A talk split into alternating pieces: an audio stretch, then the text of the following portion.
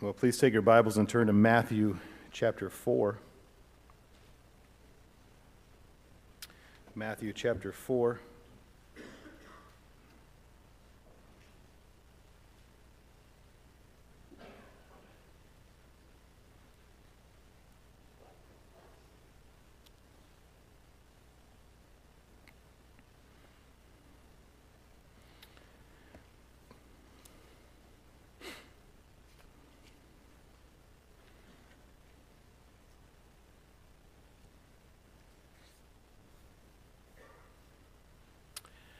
I hope uh, this uh, study is helpful this morning. I feel like uh, as I walk up here, I feel like I could have used a few more hours of preparation. Is my mic not on?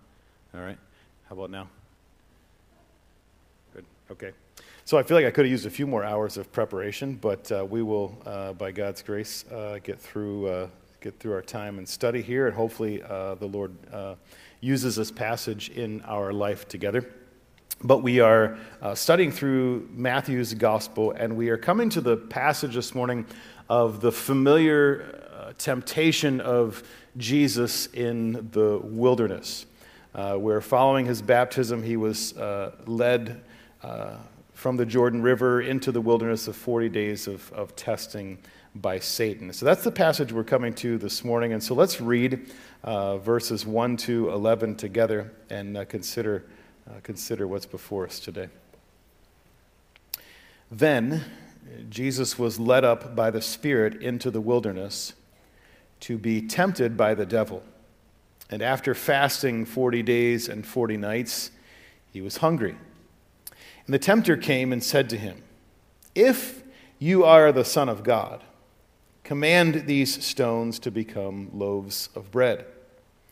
But he answered, "It is written, man shall not live by bread alone, but by every word that comes from the mouth of God."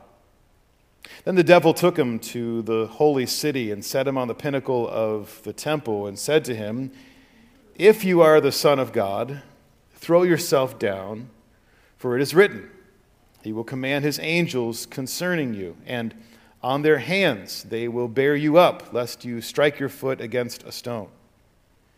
And Jesus said to him, "Again it is written, you shall not put the Lord your God to the test." Again the devil took him to a very high mountain and showed him all the kingdoms of the world and their glory. And he said to him, "All these I will give you, if you will fall down and worship me." And Jesus said to him, "Begone, Satan, for it is written, you shall worship the Lord your God, and him only shall you serve." Then the devil left him, and behold, angels came and were ministering to him. This is the word of the Lord. Let's pray together. Father, help us now in this time to understand the passage before us and to benefit from it in our walk with you. May help us set aside distractions and remember that what we have before us are the very words of God uh, through the through the the miracle of inspiration to give us the scriptures this morning. So thank you, Lord, for, for the chance we have to do this, and may you bless our time, we pray in Christ's name. Amen. So this is a rich passage uh, on the temptations of Jesus, and it is uh, has has much to, to teach us. But I think it's also been something of a confusing passage at times. So I, for example, in my study, I, I approach this passage with a number of questions. So why? Why is it that God, the Spirit, led Jesus into the wilderness to be tempted by Satan? What's the specific purpose for, for which he did this? What's the significance of this testing? A second question I had as I approached this passage is, in, in what way did these uh, temptations appeal to Jesus? Like, if you read it, to, to me, they, they seem strange, like, or, or non-appealing, these, these temptations, right? So in the first temptation, uh, Satan tempts Jesus to turn stones into bread. And my question is, okay, in, in what way was that a temptation? And, and, it, and, and is turning stones into bread a sin? In what way would Jesus have been sinning? In the second temptation, uh, doesn't seem overly appealing, right? Satan takes Jesus to the pinnacle of the temple and, and invites him to jump off in, in, in, in hopes that angels will catch him. It's like, well, I've been to a lot of high places, and I've never been tempted to jump off to see if angels will catch me. And in what way would this have been uh, a sin? And as we come to the third temptation, Uh, Satan tempts Jesus. If he worships him, he'll give him all of these things. And it's like, well, doesn't God own everything already, right? So, so we have to understand what's what's taking place here. The final question I have as I approach this passage is, in what way do the temptations of Jesus relate to the temptations that you and I face? So Hebrews four fifteen says that they do. He says, "For we do not have a high priest who is unable to sympathize with our weaknesses, but one who is in every respect has been tempted as we are, yet without sin." So clearly the author of Hebrews connects the temptations of Jesus to the temptations that we face, but in what way are they similar, right? Jesus uh, did not have a sin nature, and so he was never lured or enticed by his own desires. So how does how do Jesus' temptations relate to our temptations? So So as you can see, we have a lot of work to do to unpack this passage before we get into the implications for our lives. So let's let's consider this passage together. And as we walk through this text, I'd like to organize our study into really three categories. This passage breaks down nicely for us. Uh, the passage begins with Matthew giving us the setting in verses one and two. The passage finishes in verse eleven with Matthew giving us a conclusion to these events. And then in the middle, in verses three to ten, we have the temptations themselves, or this exchange between Jesus and Satan. So that the temptations are bookended by the setting and the conclusion. So, so we'll, we'll break it down in, in, in those three categories. And then once we've done that, we'll unpack uh, sort of some implications uh, of this passage for our life as we think about temptation. So let's begin, first of all, with the setting in verses one and two. Our passage, as you'll notice, begins with the word "then." And I want you to remember as we look at this passage that in as Matthew writes this gospel, there are no chapter divisions. So what what happens here in chapter four follows right on the heels of what happens in chapter three. Now the word "then" at, at times can can be used for a considerable time gap. But here it's likely that the word "then" is, is saying that immediately following the events of chapter three are the events of chapter four. So right after the baptism of Jesus, we have the temptation of Jesus. In fact, the Synoptic Gospels, which are Matthew, Mark, and Luke, they each link the baptism of Jesus with the temptation of Jesus. Luke places his genealogy in the middle, but, but each one of these of the Synoptic Gospels places these events together. So we have here, right on the heels of, of the baptism, we have Jesus being tempted in the wilderness. Now notice as we continue looking at verse one, it says that Jesus was led by the Spirit into the wilderness to be tempted. So this is a very intentional phrase used by Matthew. And, and each gospel writer uses these similar intentional words or this intentional language to describe what's happening. So, for example, Mark in his gospel says, "The Spirit immediately drove him out into the wilderness." So here you have the Spirit as the one driving Jesus into the wilderness or leading him out there. Luke says something very similar to Matthew, that Jesus was led by the Spirit in the wilderness. So here we see that there is purpose or intent in Jesus being led out into the wilderness to be tested.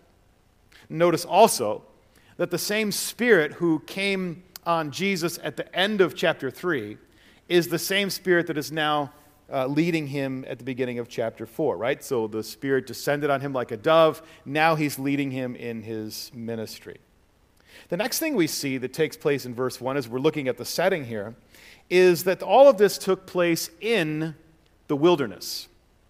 And one of the things you'll notice about this passage is that it, it, it parallels the, the wilderness wanderings of Israel in Deuteronomy six through eight. Now, I say that for two reasons. First, we see that, that Jesus was tested in the wilderness for forty days and forty nights, paralleling uh, the, the, the forty years of wandering by Israel. But, but more clear is what we see in this passage is as Jesus responds to each one of Satan's temptations, what Jesus does is he, he responds by quoting Scripture. But more than that, the particular Scriptures that Jesus quotes in response to Satan come from the wilderness wandering passages of Deuteronomy six through eight. So each one of Jesus' quotes here is from Deuteronomy six through eight. So, so Matthew is making some kind of parallel between Jesus and the testing of Israel. So where Israel failed, Jesus would succeed as the perfect Son of God. And I'll leave you to those references to sort of unpack that idea a little bit more. The next thing we see in verse one is that Jesus was led by the Spirit into the wilderness for the specific purpose of being, and here's what our text says, tempted by the devil. Well, now right away, I think we have some questions, or we have a problem to consider. So does God lead people into temptation? Right? That's what we have here. The Spirit is leading Jesus into the wilderness to be tempted by the devil. And it's it's it's a question of how should we think about this particular phrasing or this particular idea. Well, the phrasing, I think, is intentional. And I think Matthew is, is careful in the way he words this particular statement. Now, in doing so, I want you to notice that Matthew guards against two common errors when it comes to Jesus and God and temptation and, and our temptations and, and, and things like that. So what we have is Matthew sort of avoiding two different ditches and, and putting us squarely in the middle of the road and maintaining an appropriate balance. So first of all, Matthew guards against the error of blaming God for our temptations. So what Matthew says here is God is leading him, but Satan is the one who does the tempting. The Scriptures are, are clear. We're never allowed to blame God as being the source of our temptations, right? So James one thirteen says, "Let no one say when he's tempted, I'm being tempted by God, for God cannot be tempted with evil, and he himself tempts no one." So no, God is not leading Jesus into the temptation in the sense that he's causing him to sin. But the second error that Matthew avoids by, by wording it with this intentional language is the error of crediting the devil with the power to act independently of God. Okay, let me say that one more time. Matthew is protecting us from the error of, of crediting the devil with the power to act independently of God. So we sometimes think that the devil is, is an equal and opposite force to God. And, and, and God has no control over what Satan does. He's only there to merely counteract the acts of, of Satan.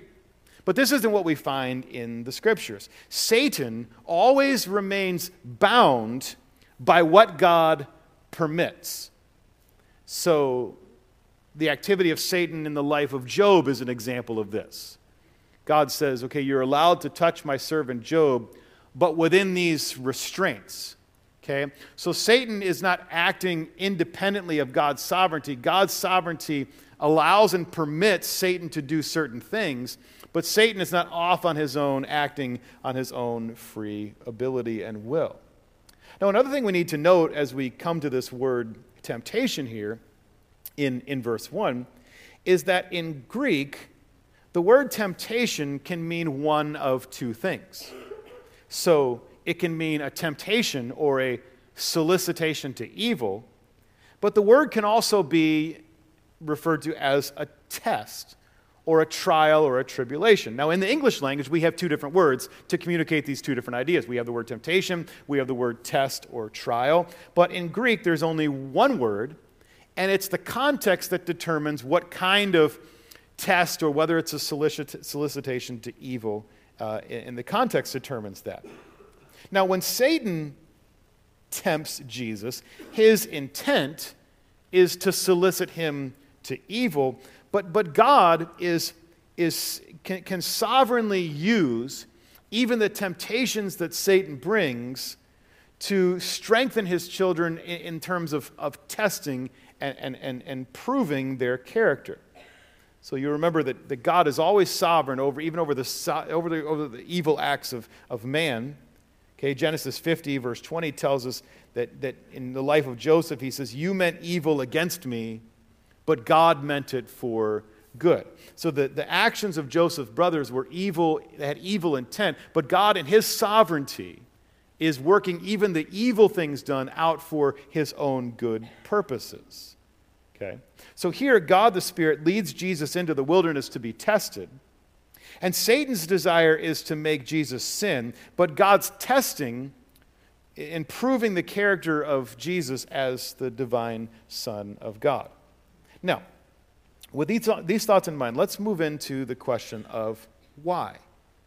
Why is it that the Spirit led Jesus into the wilderness to be tested? And from what we see in Scripture, this is an important passage because all three gospel writers refer to it. And then Hebrews comes back and says that Jesus was, was tempted like we are. So this is an important passage. I think we have to answer this question of why Jesus was tested in the wilderness. And there are multiple layers to this, to this question, or multiple layers to this answer. So first of all, note that the battle against sin and temptation and against Satan shows us why Jesus came to this earth. Now, one pastor helpfully has compared the, the events in these verses to the first one hundred days of the presidency.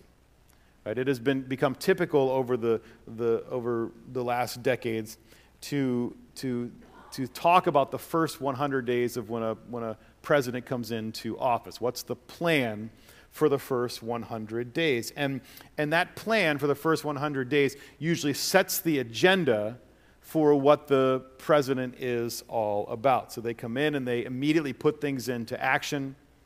They undo all the things that they think were a bad idea that the previous guy did. Hopefully we'll have some of those here in the coming months, okay? But um, I digress. Uh, but but what you get is an idea of the agenda of, of this particular individual. What we have before us here are the first forty days of Jesus' ministry. And he's showing us what he's all about. He's all about defeating sin and temptation and defeating Satan. Now, Genesis three fifteen has already told us that there would be one who would come who would crush the head of the serpent. And as, as his ministry begins and Jesus comes on the scene, this is the first mission he undertakes, is to start going after and colliding with the work of Satan and to begin destroying sin. So that's that's one aspect of why Jesus uh, is, is tempted in, in, in the wilderness and, and does battle with Satan. The second aspect I think we need to notice is that the wilderness temptations relate specifically to Jesus' new public identity as the Son of God. Okay, so, so this is an important point to consider. I want you to catch this in this passage, right? So in three seventeen, Jesus has been baptized, and he is publicly identified as the Son in whom the Father is well pleased. Now, as we continue into chapter four, the specific temptations Satan poses relate specifically to this new public identity of Jesus. So notice verse three. Satan says, "And the tempter came and said to him, 'If you are the Son of God.'" And then again in verse six, the devil took him to the holy city, set him on the pinnacle, of oh, to verse five, and he said to him in verse six, "If you are the Son of God." So the Son of God, that phrase is repeated three times in just a handful of verses, and and and the, these temptations specifically relate to Jesus' identity. Now, later on, we're going to see that Jesus is, is tempted in other ways by Satan. Luke tells us in, in, in his account that, that Jesus, that Satan would wait for another opportune time, Luke four thirteen. But these specific temptations relate to his identity as the Son of God. So the question is this, then how would the Son of God live? And would the Son of God submit to the will of his Father? And that's what we see in these particular temptations. They're connected to Jesus as the Son of God. Two more other, two, two other reasons why Jesus was tempted, or two other purposes. We'll move through these quickly, but Jesus is showing us what it means to fulfill all righteousness. Right? Like he said in chapter three, verse fifteen, he needed to be baptized to fulfill all righteousness. as the sinless Son of God, Jesus would live a perfect and sinless life that we could not live ourselves. And that's his mission in coming. And then lastly, Jesus is giving us an example of how we are to face testing and temptation ourselves. Okay, so this is the this is the setting. We should note one more thing, though. In verse two, we see that Jesus is fasting for forty days. And that's what Matthew tells us in order to set the, the table for what's taking place here. Now, let's move in to consider the temptations themselves in verses three through ten.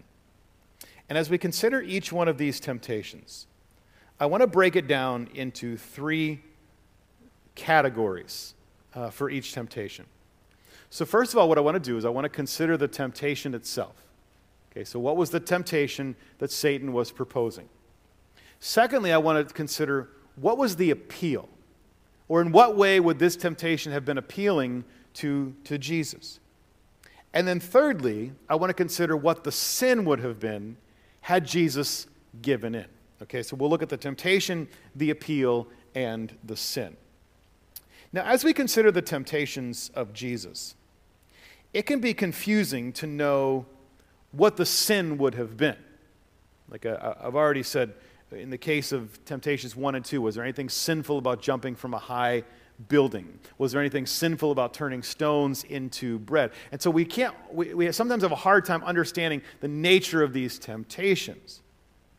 So when we, when we want to understand the temptations of Jesus, what we need to do is this. We need to consider both what Satan proposes and the response that Jesus gives. And when we put those things together, then we start to understand what the temptation was and what the sin would have been. And so Jesus' responses often explain in more detail what, what Satan was proposing. So let's begin with temptation number one. And let's look at verses three and four together. And the tempter... Okay, he's called in this passage the devil, he's called the tempter, he's called Satan. And the tempter came and said to him, "If you are the Son of God, command these stones to become loaves of bread." But he answered, "It is written, man shall not live by bread alone, but by every word that comes from the mouth of God." Okay, so Satan says, if you are the Son of God. Let's, let's first of all consider the temptation. Okay, what was the temptation here? And Satan says, if you're the Son of God, command these stones to become loaves of bread. Now, in using the word if, Satan is not doubting whether Jesus is the Son of God or not. He knows Jesus is the Son of God. James tells us, even the demons believe and they, they tremble. But what Satan is saying is something like this. If you are the Son of God, don't you think it's a good idea to, to prove it? Or, in other words, let's see what you can do, Jesus, and, and, and let's, let's see you perform a miracle. Okay, so this is the temptation that Satan offers. Now, what was the appeal? Like, in what way would this have been appealing to Jesus? Well, the reason this would have been appealing, it has told us in verse two, that he is gone without food for forty days. He's in the middle of fasting, and the end of verse two tells us he was hungry.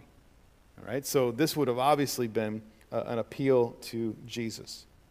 Now, the question about temptation one, though, is this, as we move into the sin. What would the sin have been if Jesus turned these stones into bread? All right, he had the power to do this. And we'd say there's nothing inherently sinful about turning stones into bread. In fact, later in the Gospels, Jesus is going to perform a, a similar miracle, right? He's going to feed the multitudes with, with, with loaves of bread and, and fish. So why would it be a sin now to turn stones to bread if he performs a similar miracle later that is, um, that, that, that, that is not sinful? Well, in answering this question, I want you to notice two things. First of all, notice this. That the miracles Jesus performed were intentional. Okay, the miracles Jesus performed were intentional. They were not intended to be used for random purposes or self-gratification. Okay, so just think, for example, if you and I had the ability to work miracles, In what way would you and I use our power to work miracles? Well, now some of the more pious among us would say, oh, I would do a lot of really good things. But most of us would be like, well, if I'm sitting in traffic, I'm clearing, I'm clearing things out. I'm, I'm, I'm making an easier path for myself. Or we're going to eliminate Culver's, Taco Bell, and Arby's, and we're putting a Chick-fil-A right there across the street from Sashabaw. And they're going to be open on Sunday, right? So that would be that would be the kind of ways in which we use our miracles. They would be self-serving and and uh, for for random purposes.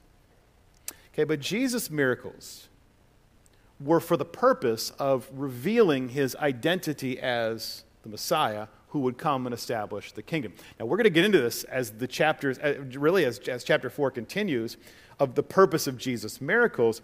But Jesus is not in the business of doing miracles just for the sake of impressing people or impressing Satan, most of all. Okay, so that's the first thing we need to notice, is Jesus' miracles were, were intentional. But secondly, notice that Jesus' miracles, and I'll say this, all of his ministry was performed in submission to the will of God the Father. So note two other passages, just we could probably reference others, but two others, uh, John five thirty. Jesus says, I can do nothing on my own.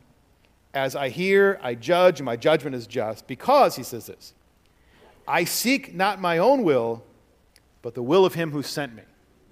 Then he says in John six thirty-eight, for I have come down from heaven not to do my own will, but the will of him who sent me. Now, in this temptation that, that Jesus or that Satan proposes to Jesus, the text doesn't tell us this directly, but I would say that it seems as if G- if Jesus would have used his power to turn stones into bread, that that would not have been consistent with the Father's will for him, nor with the purpose of his miracles. It seems that even as Jesus is fasting, that that's part of God's will for him in the desert. And so it would have been a sin to give in to this particular temptation to Satan. Notice Jesus' response. He says in verse four, man shall not live by bread alone, but by every word that comes from the mouth of God. In other words, the sin would have been to pursue self-gratification over God's will and word for his life. But instead of pursuing the short-term satisfaction of, of earthly pleasure, it is more important to Jesus that he live according to the word and will of God. Right? His meat was to do the will of his Father. Okay, so that's temptation number one. We'll come back to unpack some of the implications in a few minutes. Now move to temptation number two. And read with me verses five to seven again. Then the devil took him to the holy city and set him on the pinnacle of the temple and said to him, if you are the Son of God, throw yourself down, for it is written, he will command his angels concerning you, and on their hands they will bear you up, lest you strike your foot against a stone. And Jesus said to him, again it is written, you shall not put the Lord your God to the test. Okay, so here's temptation number two. Now, what was the temptation? Okay, Satan takes Jesus to the pinnacle of the temple in Jerusalem, and he attempts to convince him to jump off and to see if angels will catch him. Now, again, this can be confusing if we don't understand all the details of what are taking place here. Like, in what way would this have been this sinful, right? So we don't understand everything that's taking place here unless we, we unpack the whole, the whole section. So, to encourage Jesus further as to why he should jump off this temple, Satan himself offers scriptural support for why Jesus should leap from a tall building. So Satan quotes here Psalm ninety-one, verses eleven and twelve. We have Satan quoting scripture in order to convince Jesus to do this.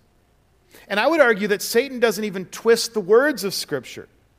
Right? This is something that the Son of God should have the ability to do, to, to call angels if he is in need. There's a, a later passage in Matthew twenty-six fifty-three, where they're arresting Jesus and Peter takes out his sword and he cuts the ear off of the guard that's attempting to arrest Jesus. And, and Jesus is like, Peter, what are you doing? Like, I could call, and he says, twelve legions of angels if I wanted to. And he puts the, the ear back on the guard, right? So it's possible that Jesus could could could call angels to, to, to deliver him if he were to jump off this high building. Now, what's the appeal?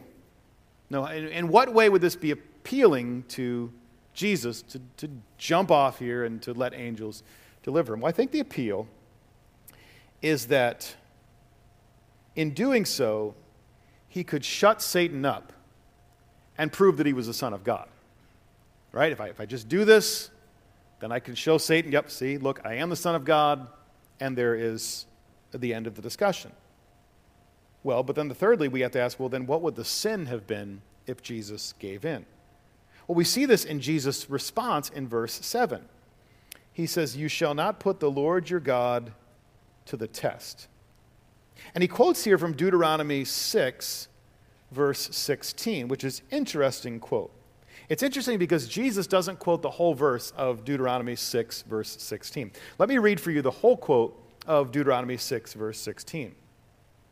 Deuteronomy six, sixteen says this, "You shall not put the Lord your God to the test." And then he says this, "As you tested him at Massah." Well, okay, so what happened at Massah? Well, that takes us back to Exodus seventeen, one through seven, where we have this incident of the Israelites complaining that they don't have water, testing the Lord, and the Lord uh, allows Moses to strike the rock with his, with his staff, and, and out comes water. But it's not a happy passage, because at the, as the passage finishes in Exodus seventeen, seven, it says this, "And he called the name of the place Massah, or Meribah, because of the quarreling of the people of Israel, and because they tested the Lord by saying, 'Is the Lord among us or not?'"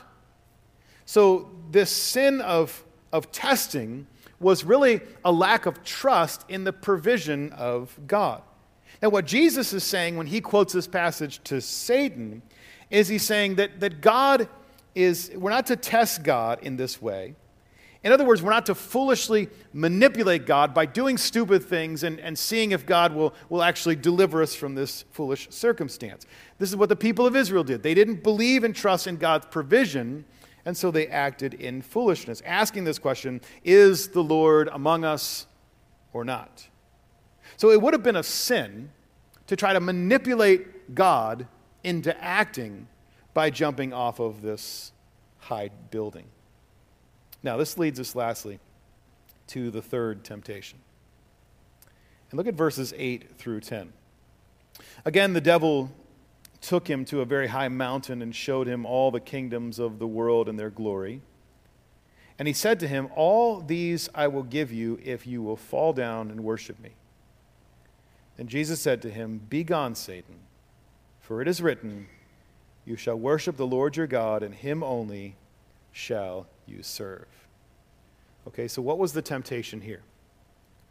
Satan takes Jesus to a very high mountain and shows him the kingdoms of the world, and it's unclear whether he can see all the kingdoms or whether there's some sort of vision taking place uh, here. And, and in this temptation, Satan promises to give all of these kingdoms to Jesus if Jesus will only bow down and worship Satan. Now, notice two things, though, okay? So the idea of worship here is not just bowing down, it's serving, right? Because verse ten says you were to worship and serve the Lord your God. So Jesus would have had to, to, to probably serve Satan in an ongoing way if he was going to receive these kingdoms. But also notice that this was an authority that Satan possessed as the current ruler of this world. Okay, God had permitted Satan and is permitting Satan at this time to be the prince of the power of the air under his control and restriction. But this was an authority that Satan had and the ability to give this to God or Christ. Now, what was the appeal? In what way would bowing down to Satan to receive the kingdoms been an appeal to Jesus? Well, the appeal of this temptation, I think, is this. He gets to rule as king without the agony of the cross. Okay, because remember, Jesus will one day reign as king, but only after he was the, came as the suffering servant who would atone for sin on the cross. Now, would that not have been appealing to skip the agony and receive just the glory? And so I think that's the appeal of this temptation. Well, what would the sin have been? Well, it's, it's quite obvious here. As we see in verse ten, it would require worshiping someone else other than the true God of heaven. You know, it's interesting in this passage because when Satan poses this temptation, you notice that Jesus' response here is different than his other responses. He gives Satan a strong rebuke here and says, "Be gone, Satan." And then he quotes from Deuteronomy chapter six. There's a similar conversation. Well, in other words, what, what, what Satan was offering Jesus was a chance at having the glory without going through the agony of the cross. And there's a similar conversation that happens in Matthew chapter sixteen, where Jesus responds in a similar way. Go to, go to Matthew chapter sixteen with me, if you will.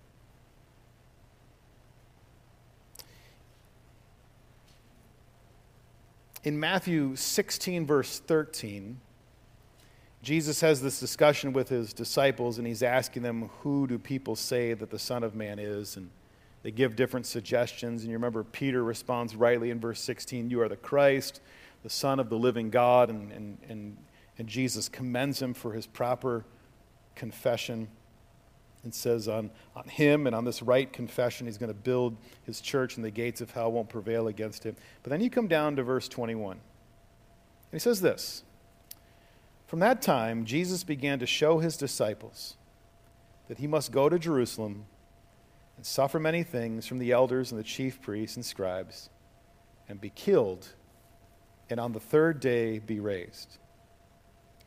And Peter took him aside, began to rebuke him, saying, far be it from you, Lord. This shall never happen to you. But he turned and said to Peter, get behind me, Satan. You are a hindrance to me, for you are not setting your mind on the things of God, but on the things of man. In other words, Peter was offering Jesus the same temptation that Satan was offering, the glory without the agony. And Jesus had no place in his mind for a, a, a path to the glory that didn't involve submitting entirely to God's will all the way to the cross. And so Jesus rebukes both Satan and Peter sternly. So these are the temptations that we have before us. Now we come to the conclusion of this passage in verse eleven. The passage finishes in verse eleven with, with these words. Then the devil left him, and behold, angels came and were ministering to him.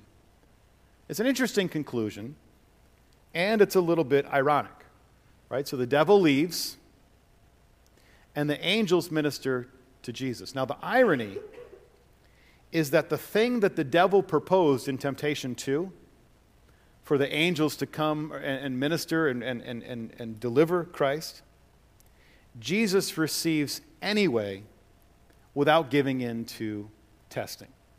We'll come back to that thought in just a moment. Now, what are the implications of this passage for our life?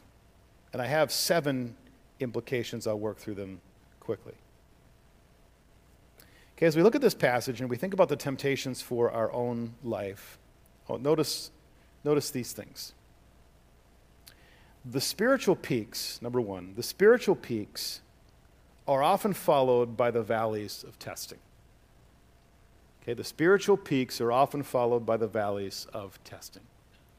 So in this case, with the temptation of Jesus, he goes from his baptism, where he sees the heavens opened, the Spirit descending, the voice of God being heard, and now he's driven into the wilderness to be tested.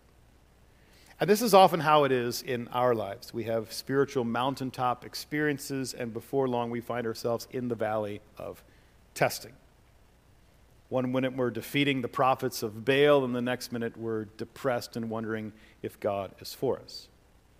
So let us not be surprised when we encounter these circumstances, and know that when things are going well, they can and often do get bad quickly. So be prepared for that. The second implication of this passage is that every test is under the sovereign control of God, and he will not permit us to be tested past his ability to sustain us. So again, this was the case with Jesus, right? He's tempted by Satan, yes, but God was sovereign over all that took place, and he would not be tempted beyond what the Lord allowed. This is the message of First Corinthians chapter ten, verse thirteen. No temptation or test has overtaken you that is not common to man. Now, that phrase in and of itself is, is encouraging, because whatever temptation or test we face, it is not unique to us, okay? We face the, the same temptations as normal human beings. But we also see in this passage that God is faithful, and he will not let you be tempted beyond your ability, but will with the temptation, he will also provide the way of escape that you may be able to endure it. So God in his sovereignty is allowing testing in your life, but he intends to be there all the way with the grace to sustain you each step of the way. I'm reminded of the, the old hymn, Stayed Upon Jehovah. Every joy or trial falleth from above, traced upon our dial by the Son of Love.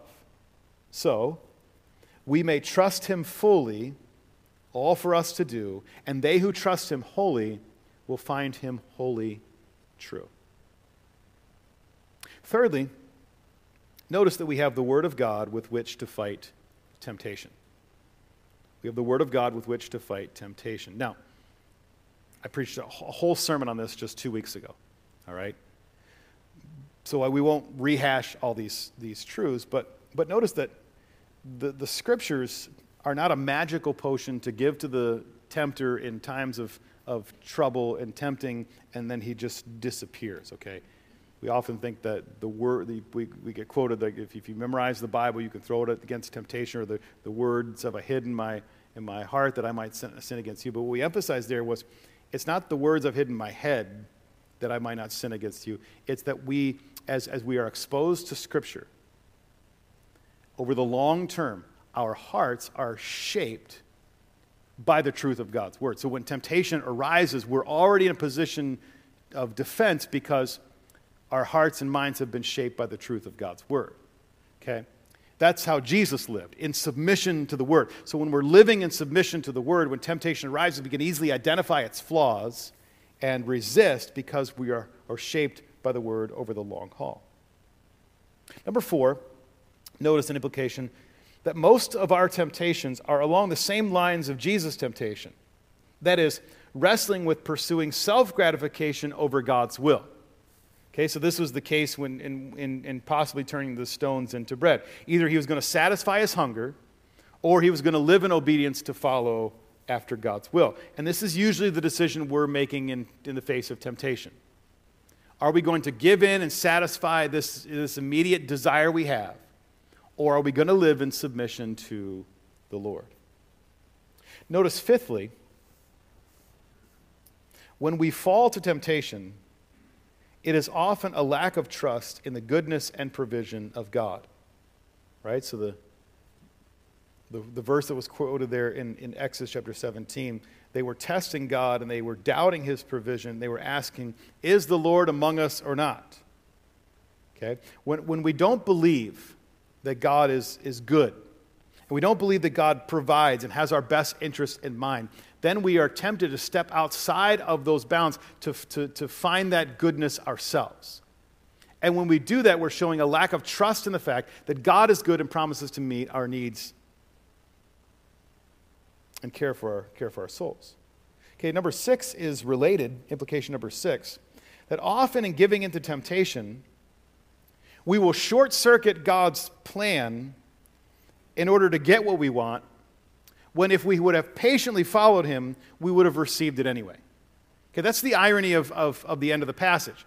The angels minister to Jesus. So he could have short-circuited things and received that which, which you know, which he desired outside of God's will, or he could have patiently followed God, and he ends up receiving that same thing anyway. And this is how we often approach temptation, right? We pursue the things that we want, and we're willing to step outside of God's bounds to get it, where if we would have just patiently followed the Lord, he would have provided those things for us anyway.